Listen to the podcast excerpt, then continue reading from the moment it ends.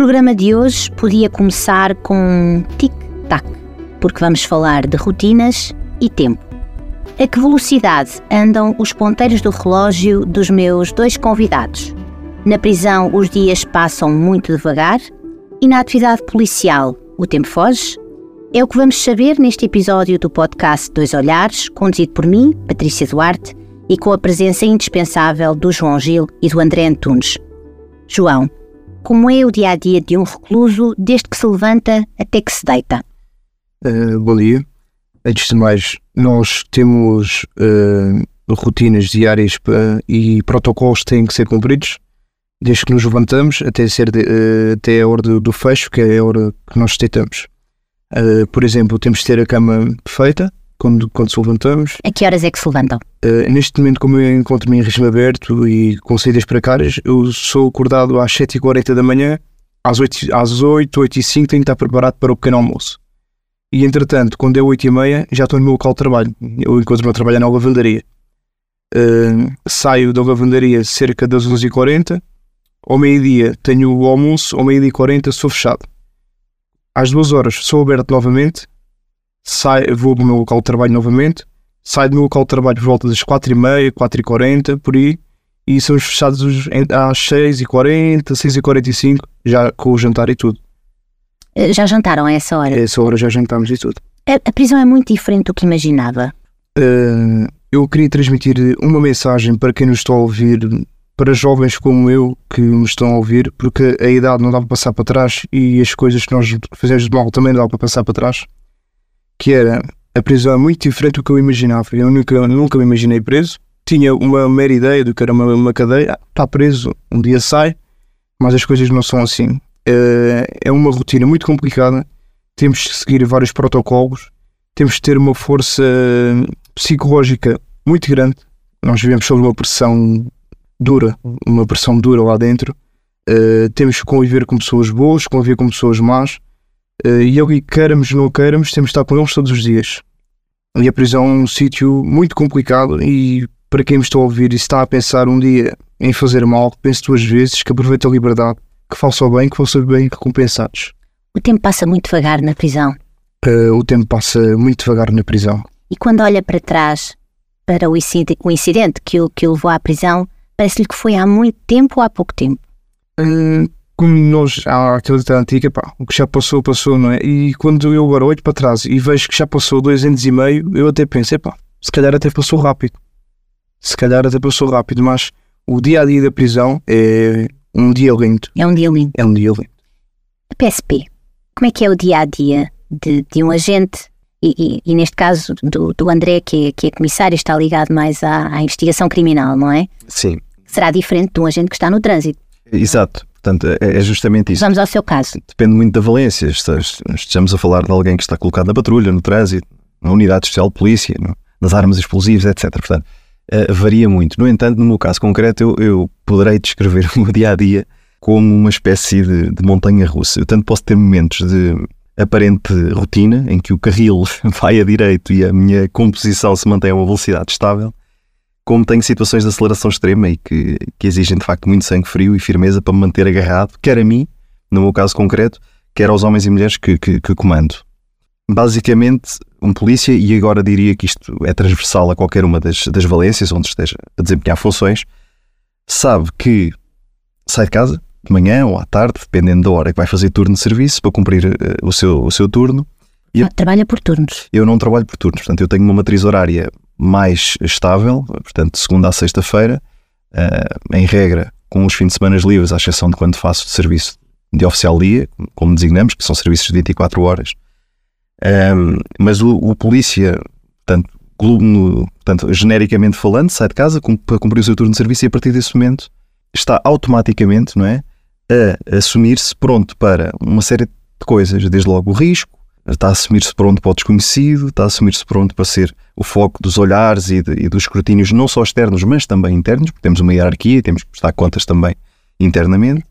E saber que, quando terminar o turno de serviço ou quando terminar, quando terminar o, seu, o seu dia de trabalho, uh, também é homem, também é mulher, também é cidadão, filho, pai, mãe, uh, e tem que ser capaz de, hum, em certa medida, despir a farda, e aqui digo, digo uh, no sentido figurado, portanto, despir a farda e o peso que ela acarreta, não é? Uh, e guardar muitas vezes apenas para si próprio, tanto que o atormentou naquele dia. E, e terá mecanismos para conseguir fazer isso, formas de se proteger? Sim, depende muito, cada pessoa tem a sua maneira, não é? Portanto, isto, Contra a estratégia? O feitio de cada um é, é uma, é uma característica individual. Mas sim, temos que de alguma forma encontrar estratégias que se moldem à nossa personalidade no sentido de nos protegermos também um bocadinho e protegermos a nossa família daquilo que são muitas vezes incidentes com que lidamos no dia a dia que vão fazendo, vão, vão picando o vidro, vão picando o vidro e o vidro vai ficando com um buraquinho cada vez maior até que pode estalar. E o objetivo é nunca deixar o vidro estalar, nem estilhaçar, porque, uh, portanto, em, em nome da, da, nossa salubridade, uh, mas lá está, eu diria que quem corre por gosto não cansa e eu não trocava a minha profissão. Nada neste momento. Portanto, estamos perante uma profissão em que todos os dias são diferentes, com um grau de imprevisibilidade enorme, e estamos perante uma situação de um recluso em que quase todos os dias são iguais. Sim. São dois mundos completamente diferentes, não é? Sim. Um, são católicos? Eu sou católico. Eu sou evangélico e rezo. E rezam? Sim, todos os dias. Eu sou, eu sou católico, portanto fui educado assim. Portanto, desde a minha infância e juventude, frequentei a catequese, uh, ia, portanto, ia à missa aos domingos com os meus pais uh, e sinto, inclusivamente, uma espécie de orgulho nisso, porque sinto também que me fez crescer e aprender enquanto, enquanto homem, enquanto pessoa. Uh, hoje em dia, confesso que, pelo ritmo e pelas circunstâncias de vida que tenho, passam-se às vezes meses que não assisto a uma missa, mas, mas sei que no meu inconsciente ou no meu, no meu íntimo a coisa mantém-se mantém igual e sinto que sinto que tenho um anjo da guarda também, que me vai protegendo todos os dias, sim, sim. Eu também, eu rezo, sou evangélico, peço todos os dias uh, a Deus e a Jesus Cristo. Uh, é uma maneira também de me manter uh, equilibrado, parecendo que não é um momento que nós temos em paz, aquele 15, 20 minutos ali, a focarmos nas nossas ideias e a pôr as ideias. Uh, foi como um chinês me ensinou, não estou a caracterizar os chineses, mas ensinou-me uh, João, nós temos que pôr os nossos, os nossos objetivos e cada problema. Imagina uma gaveta e tira um de cada vez. Se tirares todos de cada vez e querer resolver tudo de uma, de uma só vez, vais acabar por explodir psicologicamente ou mentalmente, vai-te afetar. Por isso, tira uma coisa de cada vez e faz um objetivo de cada vez. E é o que eu tenho feito. E rezar ajuda-me, mantém-me calmo e é uma, uma maneira de passar o tempo e ajuda-me mentalmente e psicologicamente também. Muito. E faz isso sozinho ou na prisão faz isso juntamente com outros uh, Faço isso sozinho, na, na cela. Na cela? Sim, espécie. Uhum. Exatamente. André, como é que foi uh, a primeira grande intervenção policial em que, em que participou? O que sentiu? Recorda-se? Primeira grande intervenção policial. Uh, eu, portanto, eu sou oficial da polícia desde 2011 Portanto, entrei para a polícia em 2006, fiz o curso, terminei em 2011 e daí para cá já passaram uns anitos, uh, embora não me considere velho, pelo contrário, uh, mas já, já, já, já participei, já integrei operações, algumas delas bastante complexas e, e com, com, um elevado nível de risco, inclusivamente.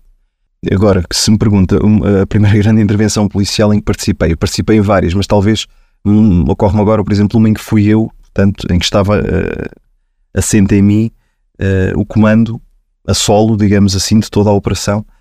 E aí estou, estou a falar em concreto de, de uma ação uh, em que todo o planeamento e as decisões estavam dependentes de mim, que culminou com o desencadear de mais de 30 buscas domiciliárias e outras tantas não, não, não domiciliárias e vários mandatos de detenção. Uh, no fundo, e tendo de fazer tudo isso acontecer uh, ao mesmo tempo, sem delays, portanto, em simultâneo, com imensos meios policiais envolvidos, mais talvez cerca de 200 operacionais nessa altura que foram acionados para a operação e depois tudo o que está subjacente a isso, desde logo, sei lá, subdividir, coordenar chefes de equipa, gerir missões, uh, acautelar outras questões específicas de investigação que iriam ou não ditar o timing da execução da, da ação, digamos assim. Um, e foi um sentir de uma responsabilidade gigantesca em cima de mim, porque se algo não corresse bem, uh, os holofotes só tinham aquela direção, que era para mim, e depois, pronto, convocar toda esta gente, fazer briefings parcelares, gerais, preparar meios, equipamentos para a intervenção. Só em viaturas, por exemplo, estamos a falar de, uma frota que podem imaginar, não é? E chegar-se ao fim, por exemplo, e foi o que aconteceu nesse dia, de 10 horas de prevenção, portanto, os meios todos em contenção a aguardar ordem, e uh, surgiu, naquele caso concreto, uma circunstância imprevista que fez abortar naquele uhum. dia e, e, e tive que convocar toda a gente novamente para o dia seguinte, de madrugada. E, E voltar ao todo, mesmo? todo- exatamente, todo o arrasto, o desgaste físico e psicológico também que isto causa eh, para pessoas, muitas delas que nem sabiam ao que iam, portanto, a nível da, da- lá está, eh, o princípio da reserva da informação, não se, não se comunica logo tudo, eh, por questões de salvaguarda também. E depois no dia seguinte então desencadear a operação, correu tudo bem, coordenar os meios, fazer as buscas, congregar os resultados, produzir relatórios de dezenas de páginas em tempo recorde e, e pronto. Três dias sem dormir. Resumindo, três, dias sem dormir, com literalmente. desgaste físico e psicológico grande, com certeza. João, as saídas já fazem parte da sua rotina neste momento, As saídas. não é? Já sai. Eh, de- Desde quando é que sai? Recorda-se quando, quando foi a sua primeira saída? Desde fevereiro. Desde fevereiro? Até, Tá até agora já saí três vezes. Quando saiu pela primeira vez, como é que foi?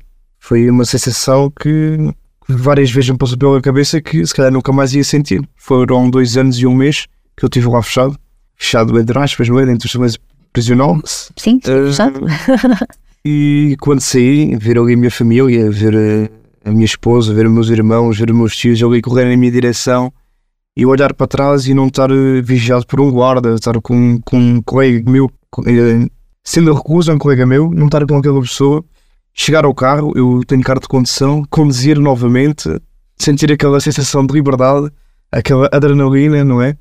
Eh, e entrar em casa, passado dois anos e um mês, foi uma coisa que me marcou muito. Eu olhar para cada pormenor de casa e o tempo passou. Estar a ter uma conversa com a minha mulher e não ter ninguém a olhar para mim, não ter que estar a contar o tempo. Por exemplo, nós temos visitas ao fim de semana, mais uma hora. Eu posso estar ali com a minha família, chega aquela hora, eles têm que se ir embora. E estar em casa, eu poder falar uma hora, duas horas, três horas, quatro horas, desabafar e não ter ninguém a olhar para mim, não ter ninguém a observar-me, eh, é uma coisa que não, não tem explicação. Posso dar um exemplo, uma coisa simples, ir jantar. Eu fui jantar, eu tenho que estar em casa ou em área de residência por volta da meia-noite. Eu fui jantar na, na, na Marisqueira do Ramiro, fica perto da minha casa, e eu era 9h40, venho a minha primeira saída precária, nunca mais me esqueço das horas, eu olhar para a minha mulher e dizer 9h40, estou aqui, estou na rua, né? esta hora estava parte está fechado. E, e depois, quando eu parei para tomar gasol, eh, para pôr gasol e tomar um café, era cerca de 11 e tal. Foi uma sensação de liberdade eu olhar e dizer assim, pensar duas vezes para quem está cá fora e transmitir essa, essa imagem de poder beber um café, uma garrafa de água descansado, sem ter ninguém a controlar-nos, a olhar para nós. Eh, Eu, não há dinheiro e não há nada deste mundo que pague isso, porque a liberdade é muito importante. E eu quero passar uma mensagem para quem está a ouvir, que a preserves bem e que pense duas vezes antes de agir. Que falta com os meios de prevenção e foi como faltou a mim, foi a prevenção que eu não tinha. E quando regressa, depois dessas saídas? Quando regresso, depois dessas saídas, olhar para trás, ver a minha família toda lá, não é?